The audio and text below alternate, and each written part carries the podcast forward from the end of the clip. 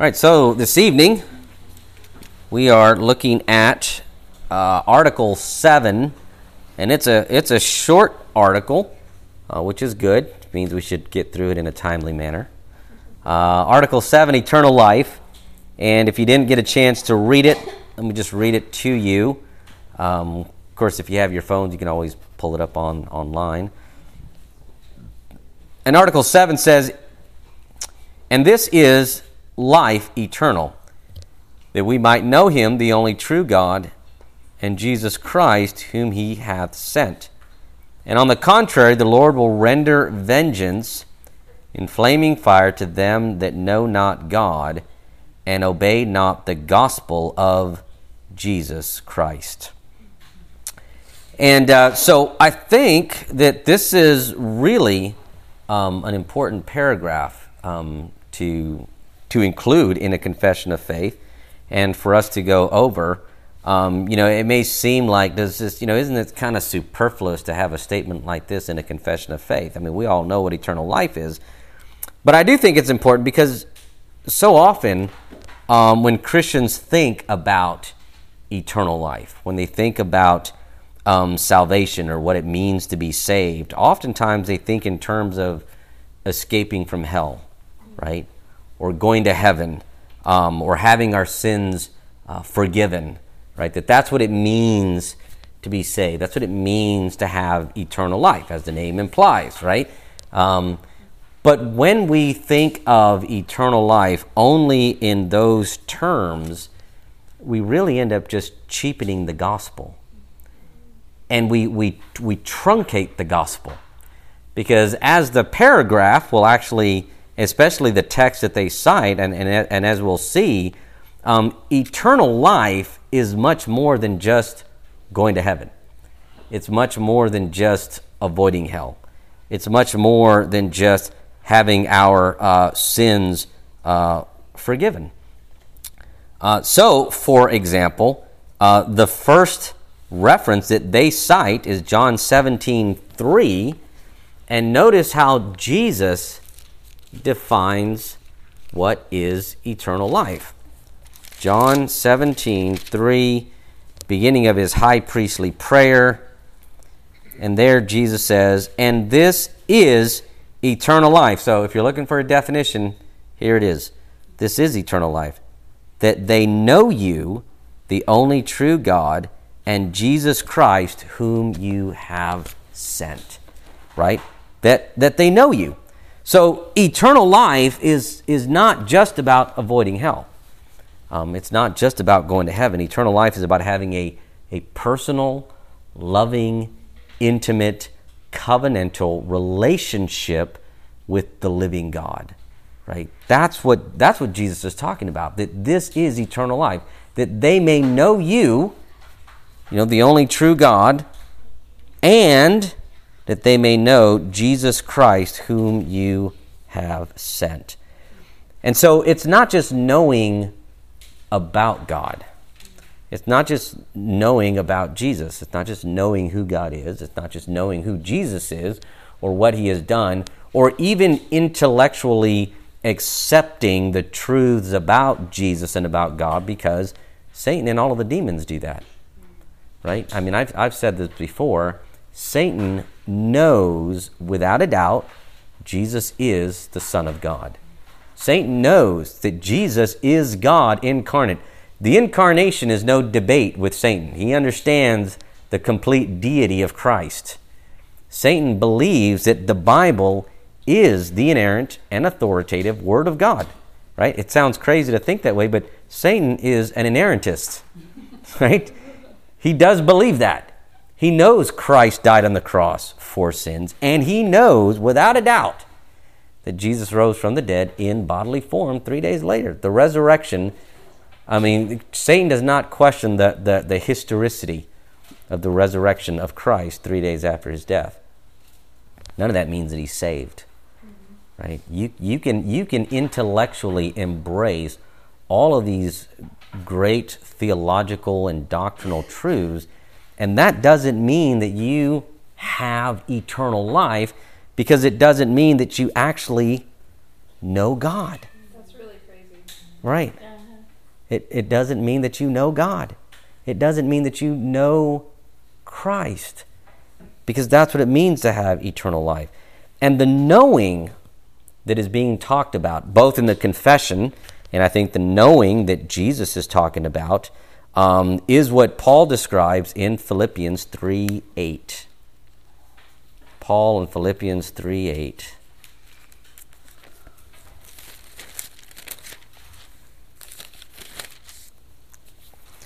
says, Indeed, I count everything as loss because of the surpassing worth of knowing Christ Jesus, my Lord. I count everything in this world as, as rubbish. It's a waste of time. I'm not going to pursue money. I'm not going to pursue possessions. I'm not going to pursue fame. I mean, you know, everything that this world has to offer, Paul is saying, I, I count it all as just a waste of time because of the surpassing worth of knowing Christ Jesus, my Lord.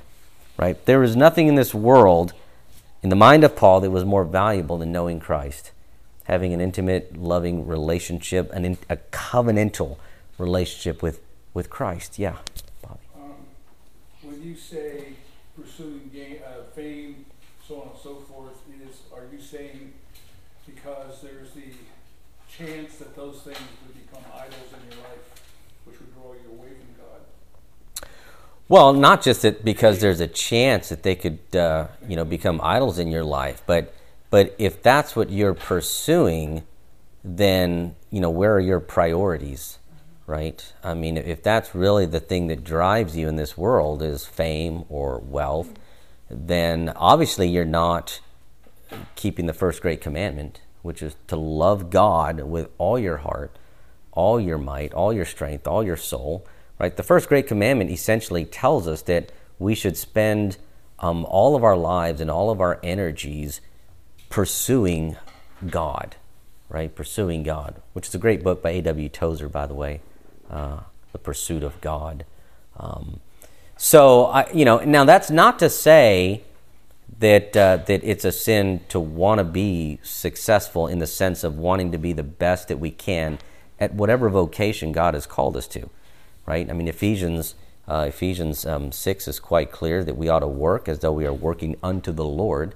So, whatever vac- vocation God calls us to, whether we're a you know a, a plumber, a lawyer, a doctor, you know, a builder. Um, we ought to strive to be the very best. And in doing that, we may very well become successful. And there's certainly no sin in being wealthy. Solomon was wealthy, Job was wealthy, Abraham was wealthy. Wealth in and of itself is not a sin. Um, the Bible doesn't say money is the root of all evil, but the love of money is the root of all of all evil. So then you're saying basically pursuing those things is not a sin. So you would pursue those things, but as unto the Lord right.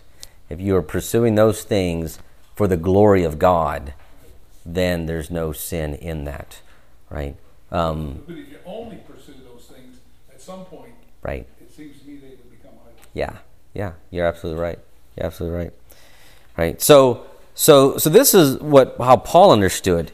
Um, you know, Paul lived out, and uh, essentially, um, you know, I, what I hear Paul saying I, I hear the echoes of, of Jeremiah 9:23, and this passage may have very well been in Paul's mind as he wrote this. But I hear I hear the echoes of Jeremiah 9:23, uh, 23 and, uh, and and 24. Scripture says, "Thus says the Lord: Let not the wise man boast in his wisdom, let not the mighty man boast in his might." Let not the rich man boast in his riches, but let him who boasts boast in this, that he understands and knows me, that I am the Lord who practices steadfast love, justice, and righteousness in the earth. For in these things I delight, declares the Lord. God delights in the individual whose greatest desire is to know God, to know God and to understand God. Because in the end, God desires, God desires not just to save people. In other words, God desires not just to deliver people from hell, right? God desires to be known. God desires to be known. I mean, this is why, what's that? What was that last passage? Jeremiah 9, 23 and 24. That's a, that's something he has passed on to his children. We all desire to be known. Right. Truly Yeah. known. It's part of what it means to be made in the image of God, right? We have this natural desire to be known, particularly by, by people that we love and people who profess to love us, people that we have a relationship with. We have a desire to be known by them. We want them to know us. So we share, you know, our intimate secrets with one another and our fears and our, our excitements and our joys and whatever else, right? This is why the invisible God made himself known. I mean, when you go back to the garden, God is invisible. Had God not revealed himself to Adam and Eve, they never would have known God. God had to make himself known to Adam and Eve. And he did that because he desires to be known. Um, the more we know God, I mean, God desires to be glorified, he desires to be worshiped, but he understands that the more we know him, the more we see his magnificence and his beauty and his sovereignty, the more we will worship him, the more we will love him, the more we will adore him, the more we will glorify him. Right? I mean, it goes back to the, again, you think of the, the first question of the Westminster Catechism, right? What is the chief end of man? Who knows the answer? Glorify God and enjoy Him forever. Right. The chief end of man is to glorify God and enjoy Him forever. Right. Uh, to uh, to know God.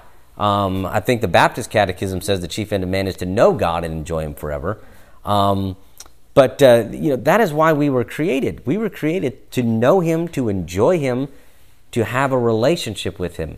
Adam and Eve were created in that relationship with Him, and of course they broke the covenant, and therefore they were um, that that relationship then becomes uh, strained by sin.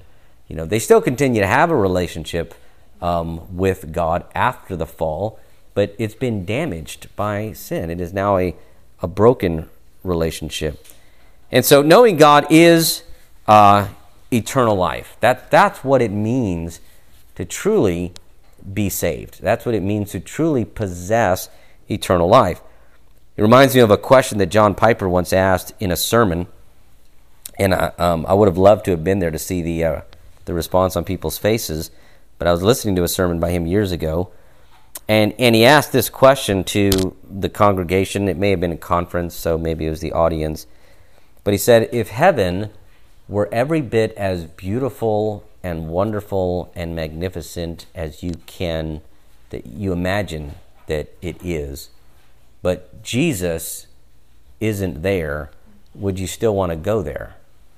And then he said, if you answered yes to that question, then you're not saved. Right? You're not saved.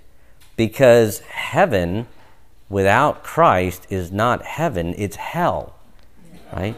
Because heaven, and see, this is where a lot of Christians make the mistake. Heaven is not our reward.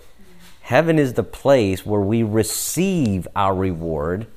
Christ is our reward right? When we get to see Christ face to face, when we get to fall at his feet and worship him and spend all of eternity with him, that's our reward.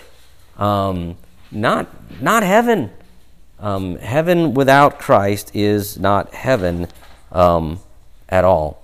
Again, you think of the words of Paul in Philippians chapter 3. Paul understood this because look at Philippians 3. I didn't finish the verse on purpose. Let's look at the rest of the verse. Philippians chapter 3, verse 8. Indeed, I count everything as loss because of the surpassing worth of knowing Christ Jesus my Lord. For his sake, I have suffered the loss of all things and count them as rubbish, as a waste of time, in order that I may gain Christ. Paul says, I want Christ. I count everything as loss. I'm willing to sacrifice it all. I'm willing to give it all up so that I might gain Christ, is who he wants. Yeah. I'm just going to say, I always remember that the, the word rubbish in Greek actually means manure. Yeah. Yeah, it does. Or, or, or refuge. Yeah. I, I count it all as just garbage, right? Um, in, in, in, in, in, when Paul compares the best that this world has to offer to Christ, he says what this world offers is garbage. It's, it's refuge. I mean, it, it's nothing in comparison. And so he says, I, I, I'm willing to sacrifice it all. Uh, and boy, did he sacrifice it all, right? I mean, you look at how he describes what he went through at the end of uh, Second Corinthians. We just read this recently in one of our uh, family time, uh, family worship family worship times. Um, verse uh, 2 Corinthians 11, verse 23. He says, uh, I am talking like a madman with far greater labors, far more imprisonments, with countless beatings, and often near death. Five times I received at the hands of the Jews the forty lashes minus one. Three times I was beaten with rods. Once I was stoned. Three times I was shipwrecked. A night and a day adrift at sea, on frequent journeys, in danger from rivers, danger from robbers, danger from my own people, danger from Gentiles, danger in the city, danger in the wilderness danger at sea, danger from false brothers, in toil and hardship through many sleepless nights, in hunger and thirst, often without food, in cold and exposure, right? Paul suffered a lot because he understood that the comforts of this world is nothing in comparison. He says, I'm, I'm willing to sacrifice it all in order that I may gain Christ, right? Christ was the apple of his eye. He was the prize that Paul was driving to his entire life. Everything was about driving toward Christ, knowing Christ, savoring Christ, loving Christ, because he knew that that's where everlasting joy and contentment and satisfaction come from. I have a Yeah. question. Yeah. So how do you, in your way of thinking, transfer that idea, Mhm. shipwrecked, stony rods, all of that, all things which are dangerous Yeah. and a danger, I mean, can cause physical harm, almost to death. Yeah. How do you see today as Christians walk in this life, in a 2024 reality, what dangers do we need to be kind of aware of as far as this? Because there are, there's, da- there's Sure. dangers. We know Satan is obviously extremely dangerous, Mhm. right? Yeah. So you, what, what do you see? How do you look at that? Because we all, there's things we all can get on the wrong side of if we're not careful. Sure. I mean, you know, it always depends on the culture. I mean, we're not in as much danger here as we would if we lived in, you know, Iraq or Iran or North Korea, um, right? Um, but, but, you know, but even in the United States, I mean, you know, we could say that we're not in as much danger here as we would be in, say, downtown San Francisco or Chicago, um, you know, or, uh, or even Toronto, Canada. Um, you know, when we lived there back in, uh, you know, uh, t- uh, 2000 and, uh, 2001, 2002, um, you know, we had students from the seminary who would go out street witnessing uh, in downtown Toronto. Toronto is a city of six million people. Um, and, uh, you know, I had one friend of mine, they, they came back one night and he said, You know, I've been physically persecuted for the name of Christ for the first time in my life. And uh, I asked him, Well, what happened? He said, Well, I walked up to a guy and I just said, Hey, you know, can I talk to you about Jesus Christ? Do you know who Jesus Christ is? And he said, The guy said, You want to know what I think about Jesus Christ? And he just hauled off and smacked him. I mean, hard. And then he walked away. And, uh, and he said, I was shocked at first, but then I rejoiced because I've been persecuted for the name of Christ, right? So, yeah, the bottom line is, I think, you know, going to your, uh, your, your question, is if we live our lives for the glory of Christ, if we live our lives just to please Christ and to make his name known, um, persecution is going to come. You know, Paul didn't go looking for trouble. Trouble found him because Paul was very open about what he believed. He walked into synagogues and said, Let me tell you about Jesus, right? Um, try that today. Go find a local mosque and walk in and say, Let me tell you about Jesus and see how that goes over for you, right? I mean, Paul knew what the potential response was going to be. And in some synagogues, they believed him. But it's recorded in Acts. There were there's at least one where we're told he was drug out of the synagogue and stoned. Um, you know, Paul knew that was a possibility. Uh, but he lived his life for the glory of Christ. And when you do that, when you live as Paul did, just pursuing Christ, wanting to glorify Christ in every area of your life, there's going to be persecution. People are not going to like you. It's just the way it is. You know, yeah. You know, it talks about in Mark, which um, sadly to say, I've never noticed this. it talks in Mark about Jesus's family thought he had gone Right. off Yeah. his rocker, so to speak. Yeah. Uh, and they went up to go get him to protect him Right. because they thought he had like Paul. Right. Kind of turned into a madman in what he was saying Right. to people. Yeah, yeah. Never, never noticed that verse before. Mm-hmm. Yeah. Well, you can imagine. I mean, you know, and, and of course, growing up with Jesus, they had to have noticed there's something different about our older brother, right? Like, and Mary especially. right. But when he starts saying things like, "Anyone who has seen me has seen God," Yeah. right? Okay. Okay. You know that little too far. That that probably had to be difficult um, for his family to accept, even for Mary, because it was even difficult for the disciples. I mean, the disciples at first were shocked by some of his statements. You know, they don't fully recognize until the very end who he is, and it's really not even until after the resurrection that they recognize who he fully is. Right. Um, so leading up until that point, you know, very likely even even Mary with the miraculous conception would have, you know, she knew he was different, obviously, right? Yes. But I don't think she fully understood who he was until much later. Um, but uh, but yeah, he, even his own family. Bobby, because I never know when I'm with him what he's going to say to people and whether he's going to get slugged. I really mean that. Because I'm more timid that way. I'll keep my mouth shut because I don't want to, you know, the Yeah. Lord said to live a quiet life. Well, I know He doesn't mean as far as spreading the gospel. Right, right, yeah. Seemed like a beautiful Not, float like a butterfly. not, not that way, not that way. So eternal life is knowing Christ, right? And the evidence of eternal life is a desire to know Christ and to please Christ. I- If eternal life is knowing Christ, then obviously the evidence of eternal life is this desire to want to know Christ and to please Christ. Because this is why this is why legalism won't work. Right? Legalism won't work because the evidence of eternal life is not doing that right? The evidence of eternal life is knowing. That's what Jesus said in Matthew chapter in John chapter 17. This is eternal life that they may know you and that they may know the Son Jesus Christ. So the evidence of true conversion is not the doing. It is what's in here.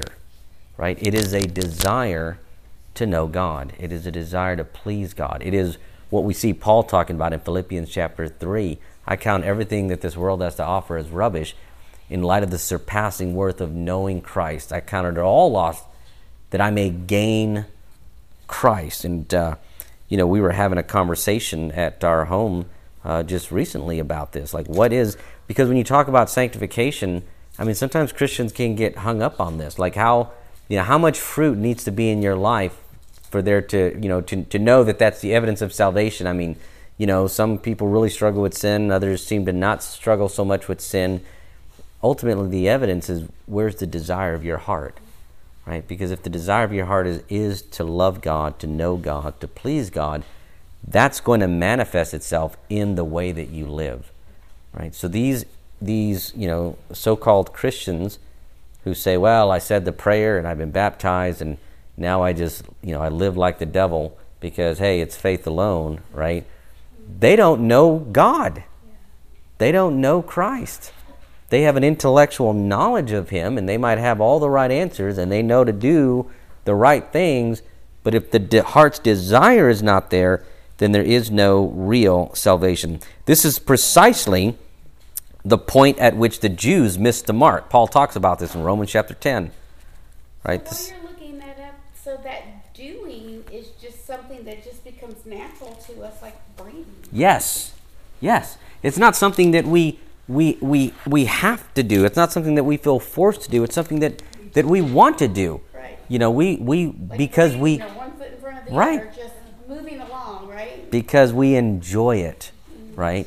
We enjoy it. Um, and uh, yeah, the old person dies hard. I mean, there are still some sins that we struggle with, but our heart's greatest desire is to to mortify those sins, right? Um, you know, living for God, living, striving to live in obedience to His Word, is yeah something that that the believer just enjoys doing and wants to do, and doesn't feel forced to do it. So Paul says in Romans chapter ten, brothers, my heart's desire and prayer to God for them is that they may be saved. For I bear them witness that they have a zeal for God. They have a zeal for God. You know, they're they're out there, well, they're living the law, they're doing all this stuff. But then he says, but not according to knowledge. For being ignorant of the righteousness of God and seeking to establish their own righteousness, they did not submit to God's righteousness. For Christ is the end of the law for righteousness to everyone who believes. In other words, they missed the, they missed the mark by missing Christ. Right? Eternal life is not about doing, it's not about keeping the law, it's not about having a zeal for God or a zeal for the law. It's about knowing Christ. That's what Jesus said. This is eternal life, that they may know you, God the Father, and that they may know Jesus Christ the Son. If Christ is the source of eternal life, as Hebrews 5 9 says, then to not know Christ is to not possess eternal life. Right? Hebrews 5 9 says that Christ is the source of eternal life. So if you're going to have eternal life, you have to know Christ. Um, not just know about him, it's not an intellectual knowledge, it is a covenantal relationship with Christ. So then our um, the confession goes on to say in the second sentence, and on the contrary, the Lord will render vengeance and flaming fire to them that one know not God, and two obey not the gospel of Jesus Christ. This is pretty much a direct quote from Second Thessalonians 1 7 and 8, which they actually cite in the confession. But Second Thessalonians 1 7 and 8 says, And to grant relief to you who are afflicted as well as to us, when the Lord Jesus is revealed from heaven with his mighty angels in flaming fire, inflicting vengeance on those who do not know God and on those who do not obey the gospel of our Lord Jesus Christ. Right? So they're in the confession, they're pretty much quoting that passage. So God's wrath will come upon those who, number one, don't know God. That is, they don't have a loving covenantal relationship uh, with God, and they do not obey the gospel. I mean, that was the first command Jesus gave according to Mark chapter 1, verse 15. In Mark 1.15, the very first words out of Jesus' mouth after he's baptized is, Repent, um, for the kingdom of God is at hand, and believe the gospel. Right? Repent and believe the gospel. So that, that's a commandment. And those who do not obey that commandment, those who don't repent of their sins, turn from living life their way, hence the uh, you know the quote unquote carnal Christian who thinks that they're saved but they're still living life in sin, right? Salvation is repenting and believing. It's turning from your old life and putting your faith in Christ and believing the gospel, which we talked about on Sunday, right? And, and, and what is the gospel? The gospel is that we are all sinners in need of a Savior. We are all on our way to hell. And Christ, in his amazing mercy, steps out of the glories of heaven, takes on human form, lives the perfect life of obedience to the law on our behalf, dies on, on the cross to absorb the wrath of God on behalf of sinners. And if we believe that for ourselves and we trust in Christ's work in his life, death, and resurrection, then his perfect righteousness is credited to us by faith and his death on the cross atones for our sins. It covers our sins from the eyes of a holy God. Um, and all of that is received by faith, right? That is, that is the gospel. And so he's, they say, on the contrary, the Lord will render vengeance and flaming fire to them that do not know God and do not obey the gospel of Jesus Christ. I think it's important to note the language that they say of vengeance in flaming fire. Right? I think that's important to, to kind of take note of that because there are some uh, evangelicals, even today, uh, some of these evangelicals in past history are quite reputable, uh, who believe that uh, place is not a uh, hell is not a place of eternal torment. Um, they believe, or there are some who believe that there there is no hell. You know that you're really just you know they believe in basically annihilationism. Um, probably the most famous person uh, to hold to that view was John Stott. Uh, a lot of people are surprised to know that John Stott did not believe that people perish eternally in hell. Um, yet, I mean, I would encourage you to read, you know, a lot of his writings on everything else except for that. He wrote one of the best books on the atonement. You know, The Cross of Christ by John Stott is a wonderful book. Um, but he was one of those, right? And so, what do we do with that? Um, you know, they say vengeance and flaming fire. Um, well, I think the Bible is clear, number one, that those who are in hell are conscious. Um, and we can look at the various scripture passages, but we, if you think about the um, in Luke chapter 16, verses 19 to 31, there's the, uh, the, the, the, story that Jesus gives about uh, Lazarus who dies outside the home of the, the rich ruler, right? And uh, Lazarus goes to heaven, the rich ruler goes to hell. Now, there's a lot of debate. Theologians aren't sure is this, is this just a parable, or is Jesus actually telling, like, is this a real story that he has knowledge of? Um, no one can really know for sure.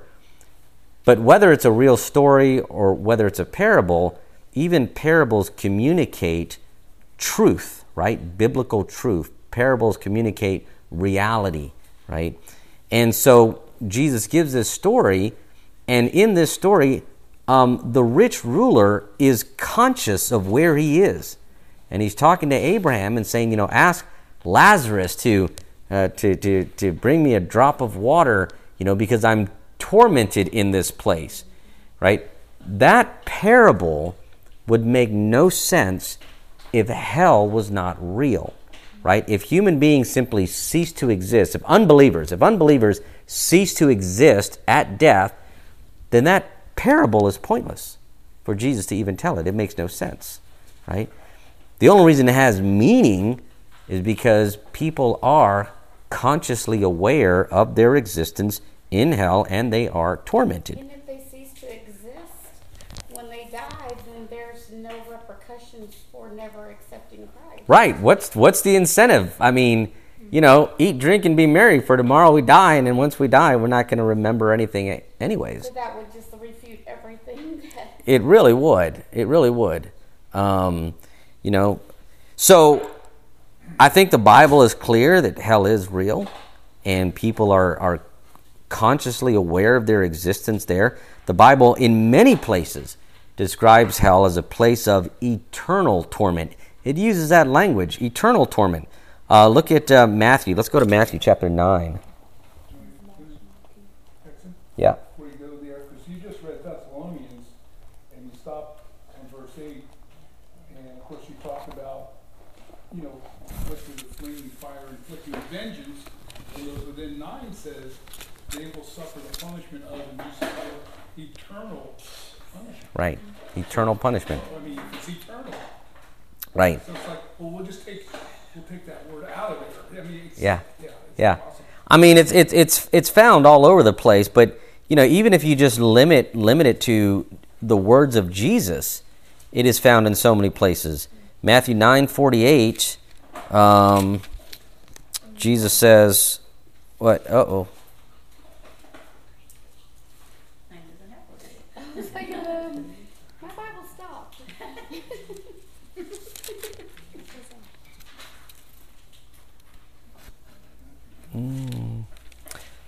Okay, look at uh, eight twelve.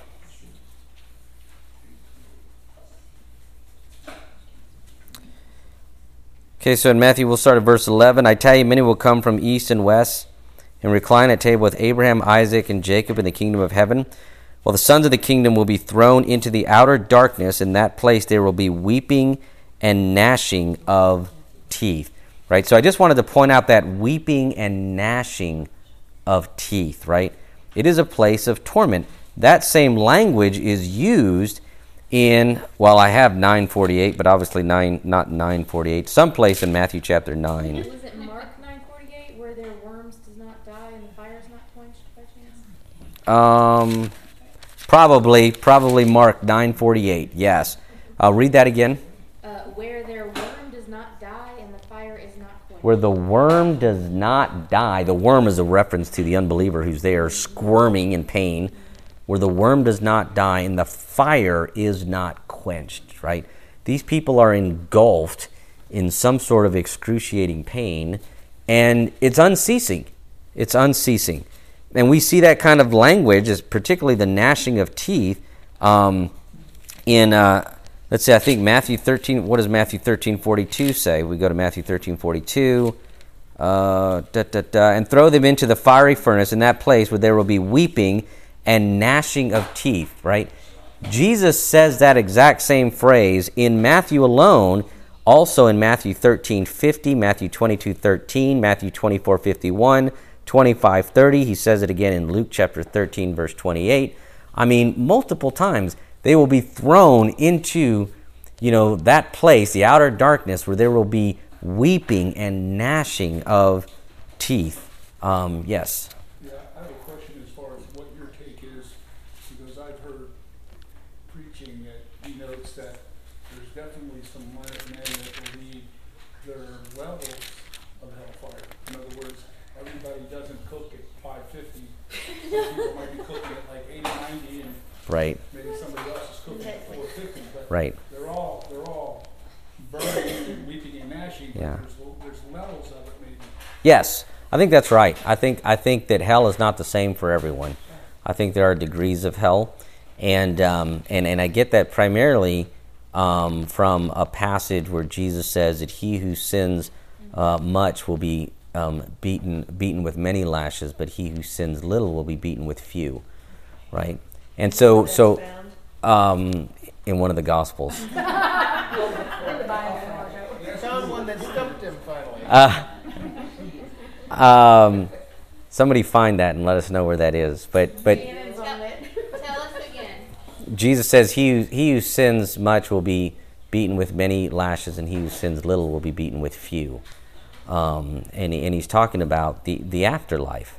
Um, but he makes clear there, I mean, right there, just in those words, that that not everyone receives the same punishment, and that makes sense because it it it correlates with heaven.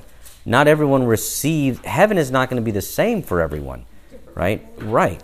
I mean, I mean, our, the rewards are different, and we get that from the parable where Jesus uh, talks about the the master who goes away on a long journey. There are several parables like this, and he gives to one servant, you know, five shekels, to another two, to another one, right? And at the end of it, uh, you know, those who did well, you know, he, he in, in one parable he says, "I will make you an overseer of, of 10 cities. And in another one, he says, I will make you an overseer of five cities, right? And so the faithful servants aren't all given the same rewards.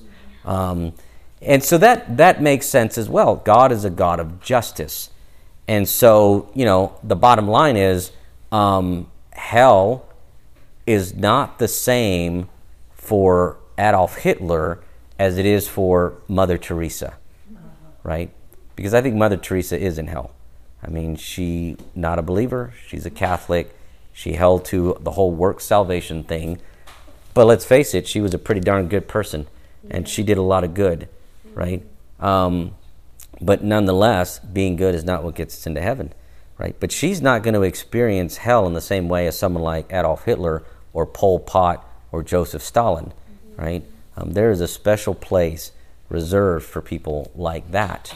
Um, and so, yeah, I think that I think that is correct. Yeah, well, and conversely to that too, Paul said, we're running a race to win. Right. So the idea is we're all trying to go for quote unquote Right. first prize. Right. Well, and you think of things like um, you know, uh, 2 Corinthians five ten, where Paul says that we will all stand before the day the day of judgment, where we will each receive our rewards according to what we have done. Right, in accordance with what we have done.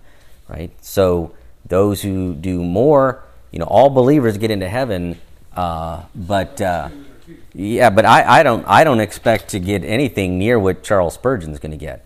You know, I'm just going to be happy to be there. Even if it's a nosebleed seat, I'll be happy to be there. Um, So we found your verse, Luke twelve forty-eight. Luke 12 48. Will you read it?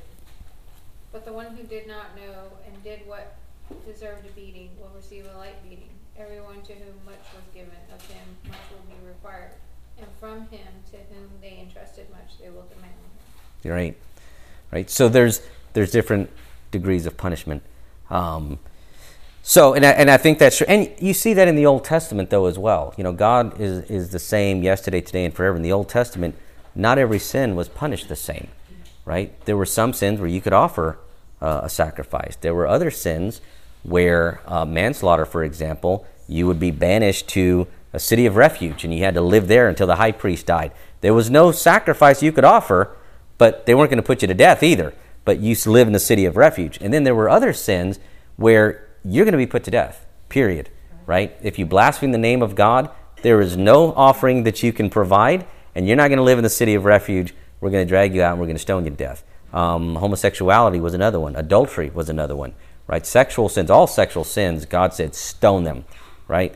There's no offering that they can provide. So even in the Old Testament, not every sin was punishable in the same way and to the same degree, which also teaches us a lesson that while all sin is offensive to God, there are degrees of it, right? Of course, we need to be careful with, you know, oh, well, this is a little white sin, right? There's no such thing. Sin is sin. Sin is sin. Um, but some sins are far worse than others, right? And in the eyes of God, He sees it that way um, as well. Okay, so little tangent there. Uh, last passage I want to read is is Revelation 20, 2010.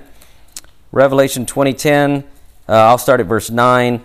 And they uh, and they marched up over the broad plain and the earth and surrounded the camp of the saints and the beloved city. But fire came down from heaven and consumed them. And the devil who had deceived them was thrown into the lake of fire and sulfur, where the beast and the false prophet were, and they will be tormented, tormented, day and night, forever and ever. Right? So it's it's endless and it is torment.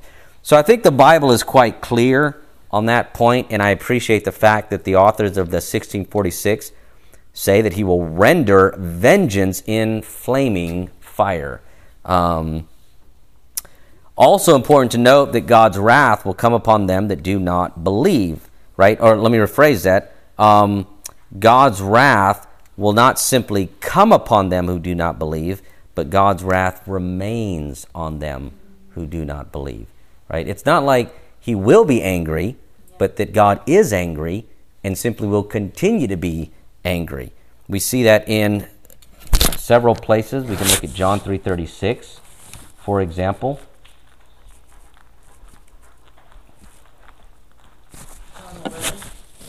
Three, John 3, 336. Jesus says, Whoever believes in the Son has eternal life. Whoever does not obey the Son shall not see life, but the wrath of God remains on him.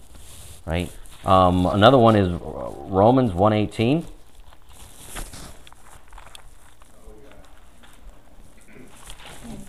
Romans 118 says, For the wrath of God is currently is revealed from heaven against all ungodliness and unrighteousness of men who by their unrighteousness suppress the truth, right?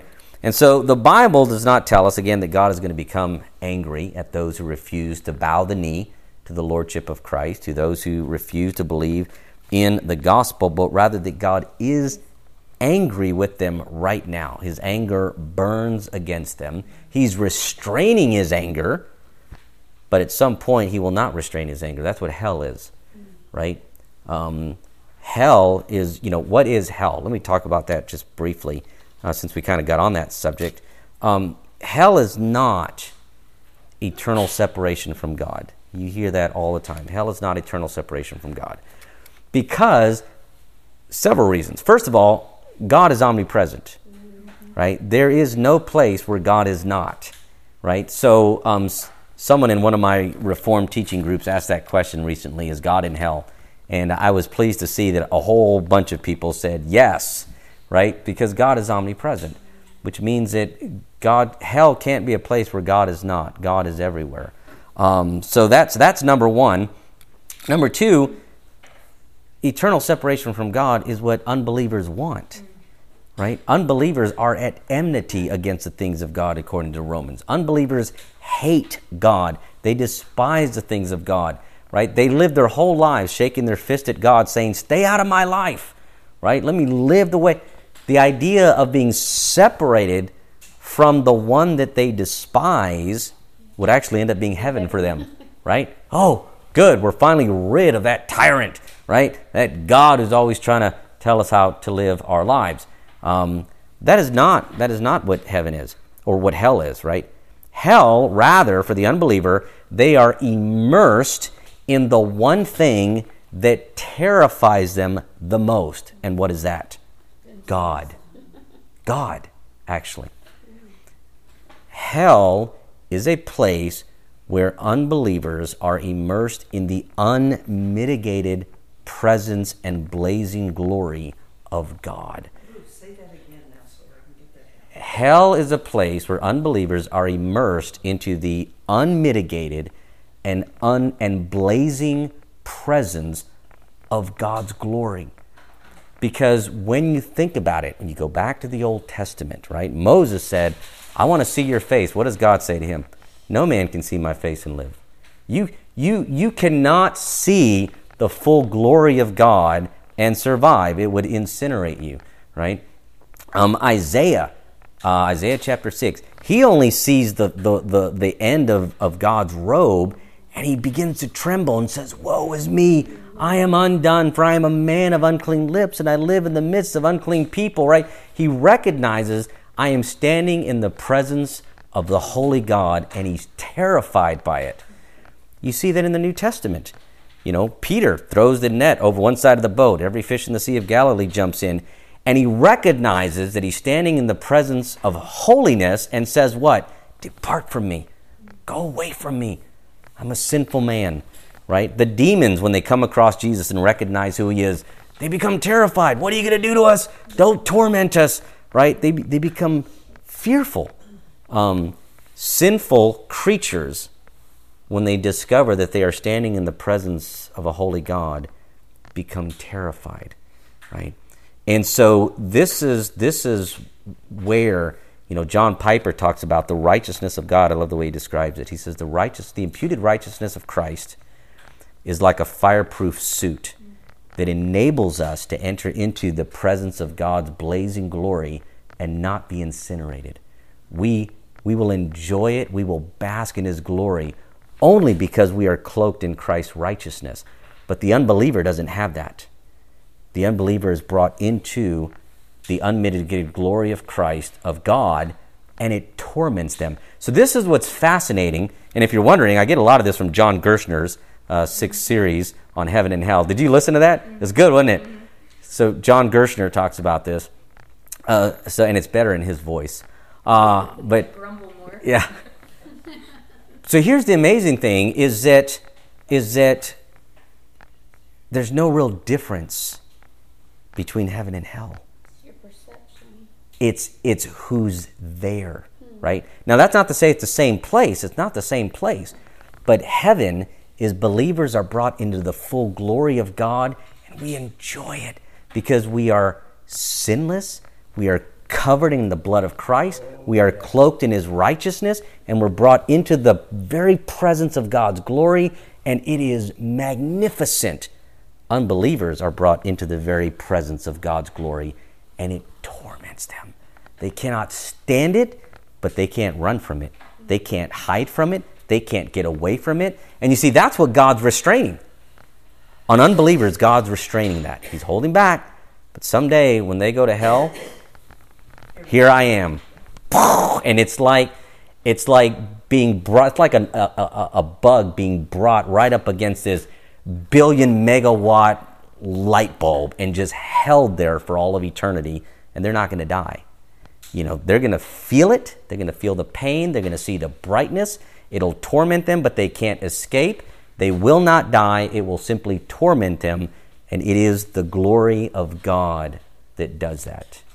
So Um, again, you said there was two things hell was not. One was not eternal separation from Right. God, and the other It's not eternal separation from from God. Oh, and I said, um, I, well, I said that um, God is there. It's not eternal separation from God. Um, so God is not void from hell. Right, Okay. right. God is God is not void from from there. God is present there, and hell is not eternal separation from God. So the other thing, and maybe this is what I was thinking, um, is you know people. So I've already answered the question, but people have asked. People go round and round about this. You know, I've had people come to me and say, "Well, okay, how is hell a place of fire?" Right? The Bible talks about a place of fire, but it, in other places it says it's a place of eternal darkness, right? And if you're a spirit, how is our spirit tormented? And and and so the answer to that is that those are all um, visual descriptions that the Bible uses to communicate the severity of hell, right? Um, it, it's just it, it is a place that is very severe. Remember, the Bible is trying to use human language to describe what hell is, and for us, being you know immersed in fire would be horrible, or being in absolute darkness is quite frightening. I've I've experienced it once uh, when we took a tour of uh, Mammoth Cave in Kentucky. Uh, went way deep, and at one point there they say, "All right, we're going to turn the lights off, and we're going to leave them off for a few minutes so your eyes can adjust." And uh, they turn the lights off, and after a few minutes, doesn't matter, can't see, pitch dark. And yeah, you start to kind of panic, like, okay, this is kind of scary. Can we turn the lights on now? I mean, just pitch darkness, right? So the Bible is using this kind of language to help us understand, but I don't think it's actual flames shooting up. I don't think it's actual darkness. I think it is unbelievers being immersed into the unmitigated glory of God, and it will torment them for all of eternity. Right? Right? Um, yes, Kelsey. I don't understand when you say like how God is basically tormenting us in hell. I thought that like Lucifer did all of that. Like I thought that he was the one that brings the unbelievers down to hell. How come God is doing the wrath on them and not Lucifer? Right. It's not the devil. The Bible never tells us that. That's something that we see in cartoons and movies and stuff like that. It is it is God who punishes unbelievers for their sin and disobedience. God does that. He rewards and he punishes. All right. So, um, so God's anger actively burns against those who continue to snub their nose at him. And of course, you can't finish a lesson like this without quoting from Sinners in the Hands of an Angry God. Um, it, it came to mind, and so I went back and I reread the whole thing. And uh, boy, this is, uh, this is uh, something you should, uh, you should read as a family for your family worship time. Um, here's one paragraph, uh, the, the way Jonathan Edwards describes it.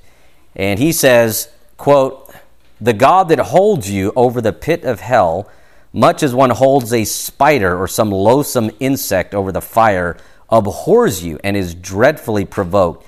His wrath towards you burns like fire. He looks upon you as worthy of nothing else but to be cast into the fire. He is of purer eyes than to bear to have you in his sight. You are 10,000 times more abominable in his eyes than the most hateful, venomous serpent in ours. You have offended him infinitely, more than ever a stubborn rebel did his prince, and yet it is nothing but his hand that holds you from falling into the fire every moment. It is to be ascribed to nothing else that you did not go to hell the last night, that you were suffered to awake again in this world after you closed your eyes to sleep, and there is no other reason to be given why you have not dropped into hell since you arose in the morning, but that God's hand has held you up. So he describes it for every unbeliever out there. They're like a spider that God is dangling by the web over the flames of hell. And at any moment, he can choose to just let them go. And the only reason he doesn't is because of his mercy. He gives them another day to repent of their sins. He gives them one more opportunity, but there comes a point where God says, I've had enough. and he drops them into the flames of eternal torment. In the end, eternal life is not just avoiding hell, right? Eternal life is not just going to heaven. Eternal life, truly having eternal life, is knowing Christ in all of his beauty, in all of his glory, and savoring Christ and pursuing Christ. That's what it means, and that's what it looks like to have eternal life. Okay, can I just make sure that I have this down right? Basically, in simple words, the glory of God is held uh, back from the unbelievers. Mhm. And that's what's so terrifying. Yes, Okay. the full glory of God. Glory Right. of God. Because we, we see his glory in creation, Romans 1, right? Creation bears testimony to the existence of God and his glory. Uh, we saw the glory of God in Christ, right? John chapter 1. Um, he became flesh and we beheld his glory. Is of the only begotten Son.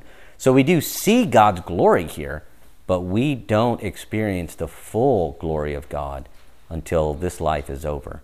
And for some, it will be wonderful. For others, it will be their greatest nightmare.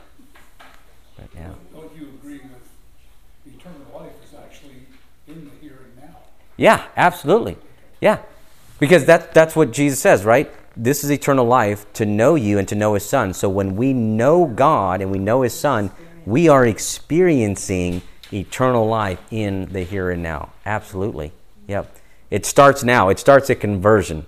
Eternal life begins. So, well, let's close in prayer, shall we?